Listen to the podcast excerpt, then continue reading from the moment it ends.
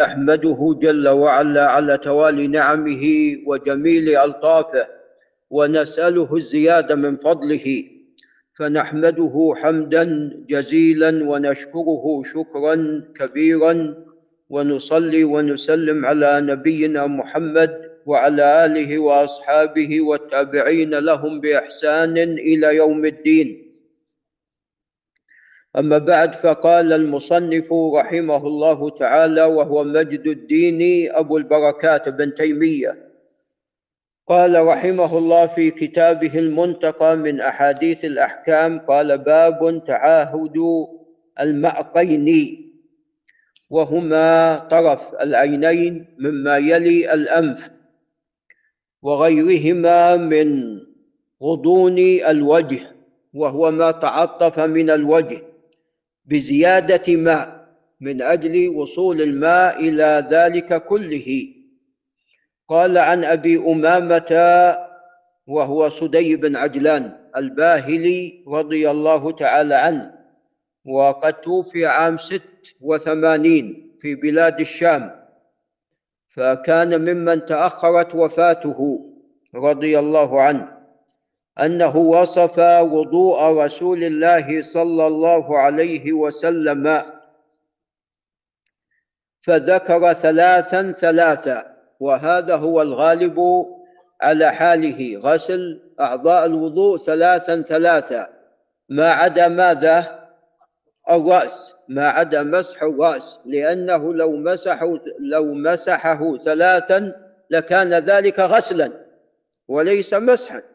وهذا الذي ثبت في الأحاديث أنه مرة واحدة كما في حديث عبد الله بن زيد وحديث علي رضي الله عنهما. نعم وكان يتعاهد المأقين وكما تقدم هما طرف العين من جهة الأنف. قال رواه أحمد وهو ليس بالقوي. قال وعن ابن عباس وإسناده ليس بالقوي.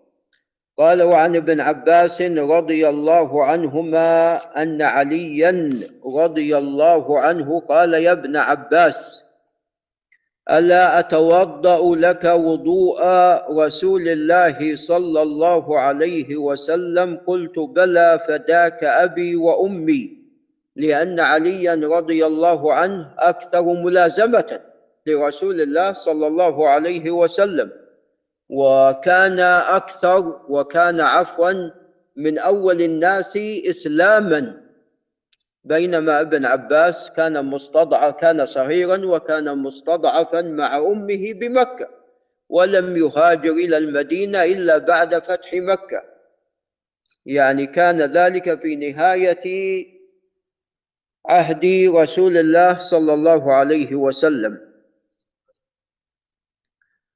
قال قلت بلى فداك أبي وأمي. قال فوضع إناء فغسل يديه ثم مضمض واستنشق واستنثر ثم أخذ بيديه فصك بهما وجهه. استنثر هو إخراج الماء من طرف الأنف وهي النثرة. نعم. لأنك تجذبه إلى الداخل ثم تخرجه. ثم أخذ بيديه فصك بهما وجهه أخذ ماء بيديه. لعل أبو عبد الرحمن ينتبه وألقم إبهاميه ما أقبل من أذنيه. نعم الإبهامين ألقم ما أقبل من أذنيه. قال ثم عاد في مثل ذلك ثلاثا ثم أخذ كفا من ماء بيده اليمنى فأفرغها على ناصيته.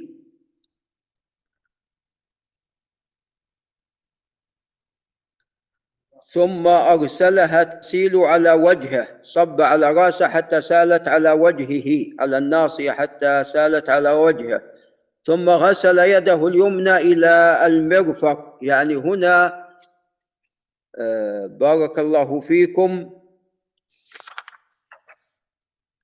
قدم الرأس على ماذا؟ على اليدين. قال ثم أرسلها تسيل على وجهه ثم غسل يده اليمنى إلى المرفق إلى المرفق ثلاثا ثم يده الأخرى مثل ذلك وذكر بقية الوضوء رواه أحمد وأبو داود. وفيه حجة لمن رأى ما أقبل من الأذنين من الوجه. الأذنان لهما شيء مقبل إلى الوجه ولهما شيء مقبل إلى ماذا؟ إلى الرأس وهما ما كان خلف الأذنين. لأن السنة أنك تدخل السبابة في صماخ الأذن وتمسح بالإبهام خلف ما كان خلف الأذن. نعم هذا الذي ثبت في السنة ولكن حديث علي هذا إسناده ليس بالقوي. حديث علي هذا إسناده ليس بالقوي. والصواب أن مسح الأذنين إنما يكون مع ماذا؟ مع مسح الرأس. هذا الذي ثبت في الأحاديث فإسناد ليس بالقوي ومتنه أيضا فيه نظر. فيه نظر في موضعين أو ثلاثة. أما الموضع الأول فهو ذكرته يعني ظاهر هذا أنه ما أقبل من أذنيه إلى جهة الوجه أنه مسحه مع الوجه.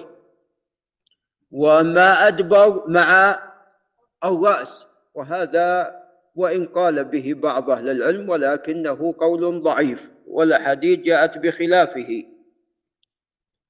فهذا موضع استشكال. وموضع استشكال آخر أنه تقديم الرأس على اليدين. والذي ثبت في الأحاديث هو تقديم اليدين على الرأس.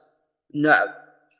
وأيضا استشكال ثالث أنه أخذ غرفة من ماء ووضعها فأفرغها على الناصية. نعم. وإنما الذي ثبت في السنة يقبل ويدبر عليه الصلاة والسلام في مسح رأسه وكان يعمم مسح رأسه. فهذا الخبر إسناده ليس بالقوي وكذا أيضا متنه فيه أشياء فيها نظر جاءت النصوص بخلافها. قال باب غسل اليدين إلى المرفقين وإطالة الغرة نعم الغرة بياض في جبهة الفرس وإطالة الغرة هنا أنك تمسح بعض شعر الرأس.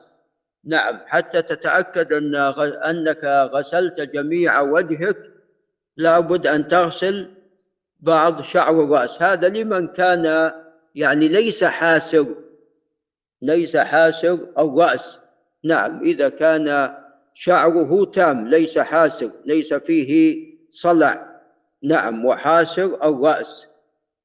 نعم فحتى يتأكد من غسل الوجه نعم لابد أن يأخذ شيء من أن يغسل شيء من شعر الرأس بدايته. قال عن عثمان رضي الله عنه عثمان بن عفان القرشي الأموي ثالث الخلفاء الراشدين رضي الله تعالى عنه أنه قال هلما أتوضأ لكم وضوء رسول الله صلى الله عليه وسلم وتقدم لنا أن شرح الشيء بالفعل أبلغ في التفهيم من أن يكون بماذا؟ بالقول. بالفعل أبلغ من الفعل. ولذا ثبت في صحيح مسلم أن رجلا سأل الرسول صلى الله عليه وسلم عن وقت الصلاة. قال صلي معنا. فصلى في اليوم الأول الصلوات الخمس في أول وقتها في اليوم الثاني في آخر وقتها. وقال الوقت قال أين السائل؟ الوقت ما بين هذين. فعلمه بماذا؟ بالفعل. علمه بالفعل. ولذا في الصحيحين في حديث سهل بن سعد في مرة من المرات صعد عليه الصلاة والسلام على المنبر وكبر وهو على المنبر. وركع ورفع عليه الصلاة والسلام ثم عندما أتى إلى السجود لعل الأستاذ حسام ينتبه نزل من المنبر إلى الأسفل وسجد ثم صعد مرة ثانية. وبعد انتهاء الصلاة قال إنما فعلت هذا حتى تأتموا بي وتعلموا صلاتي. عليه الصلاة والسلام. قال فغسل وجهه ويديه حتى مس أطراف العضدين. نعم. حتى يكون تأكد أن أدخل ماذا غسل المرفقين. قال ثم مسح برأسه ثم أمر بيديه على أذنيه ولحيته ثم غسل رجليه. قال رواه الدار قطني. وإسناده أيضا ليس بالقوي لكن حديث عثمان في الصحيحين حديث عثمان في الصحيحين وليس فيه حتى مس أطراف العضدين وليس فيه أيضا أنه مسح على أذنيه. ولذا في الصحيحين لعل الشيخ أحمد العسيري ينتبه ليس فيهما مسح الأذنين. في الصحيحين ليس فيهما مسح الأذنين. لا في حديث عثمان وهو صح الأحاديث في الوضوء ولا في حديث عبد الله بن زيد وهو أيضا من أصح الأحاديث كلاهما في الصحيحين. ما فيهما مسح الأذنين وإنما مسح الأذنين في السنن في حديث عبد الله بن عمرو بن العاص وحديث ابن عباس. نعم. قال وعن أبي هريرة رضي الله تعالى عنه أنه توضأ فغسل وجهه فأسبغ الوضوء. وتقدم أن الإسباغ هو تعميم أعضاء الوضوء بالغسل. يقال ثوب سابغ إذا كان يغطي الجسم. نعم. فكذا أيضا الإسباغ هو غسل جميع أعضاء الوضوء. قال فأسبغ الوضوء ثم فغسل وجهه فأسبغ الوضوء ثم غسل يده اليمنى. هنا لم يذكر المضمضه والاستنشاق وهما في حديث أخرى اختصر. ثم غسل يده اليمنى حتى أشرع في العضد. ثم غسل يده اليسرى حتى أشرع في العضد.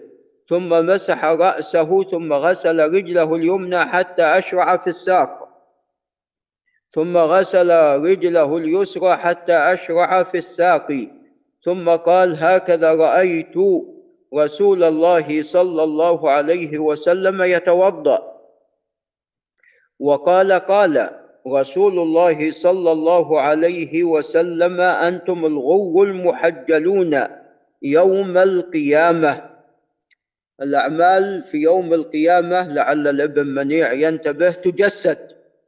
تجسد فنعم أنتم الغر المحجلون يأتون غر محجلين يوم القيامة من إسباغ الوضوء والغرة كما تقدم بياض في جبهة الفرس. المحجلون التحجيل يكون في الساق من إسباغ الوضوء. نعم بهذا يعرفون. فمن استطاع منكم فليطل غرته وتحجيله. نعم. إطالة الغرة أنك تغسل شيء من الرأس في غسلك للوجه. والتحجيل أنك تشرع في الساق كما وصف أبو هريرة. نعم. هذا أقرب يعني الأقوال في هذه المسألة وإلا فإن المسألة فيها خلاف. قال رواه مسلم. قال ويتوجه منه وجوب غسل المرفقين لأن هناك خلاف في وجوب غسل المرفقين. هل الغسل يكون إلى المرفق؟ وإلا تدخل المرفق؟ هذا محل خلاف بين أهل العلم. وهذا الحديث هو من أصرح الأحاديث في هذه المسألة. وإلا عندنا حديث في الدار قطني أنه أدار الماء على مرفقيه ولكن لا يصح. فعندنا أصح الأحاديث في هذه المسألة هو ما جاء في حديث أبي هريرة هذا لأنه قال حتى أشرع في العضد يعني غسل المرفق حتى أشرع في العضد نعم. قال ويتوجه منه وجوب غسل المرفقين لأن نص الكتاب يحتمله. يعني في خلاف في الغاية هل داخل المغير ولا غير داخل؟ نعم هذا لغة وينبني عليه عليه خلاف شرعي. فالسنة تفسر القرآن العظيم. يعني إلى المرافق هل المرافق داخلة وإلا الغاية إليها. نعم. والأقرب أنها داخلة ومن أقوى الأدلة هو هذا. قال لأن نص الكتاب يحتمله ما جزم وهو مجمل فيه وفعله عليه الصلاة والسلام بيان لمجمل الكتاب ومجاوزته للمرفق ليس في محل الإجمال ليجب بذلك. هو جاء تجاوز المرفق إلى العضد. فلولا أن المرفق واجب لما تجاوزه إلى ماذا؟ إلى العضد. وتقدم أن المصنف فقيه وحتى قيل أولين الفقه له كما أولين لداود عليه السلام الحديث. نعم وهذا على سبيل المبالغة. نعم. فاستدلال المصنف في محله رحمه الله وغفر الله له ولعل نقف عند هنا والحمد لله أولا وآخرا.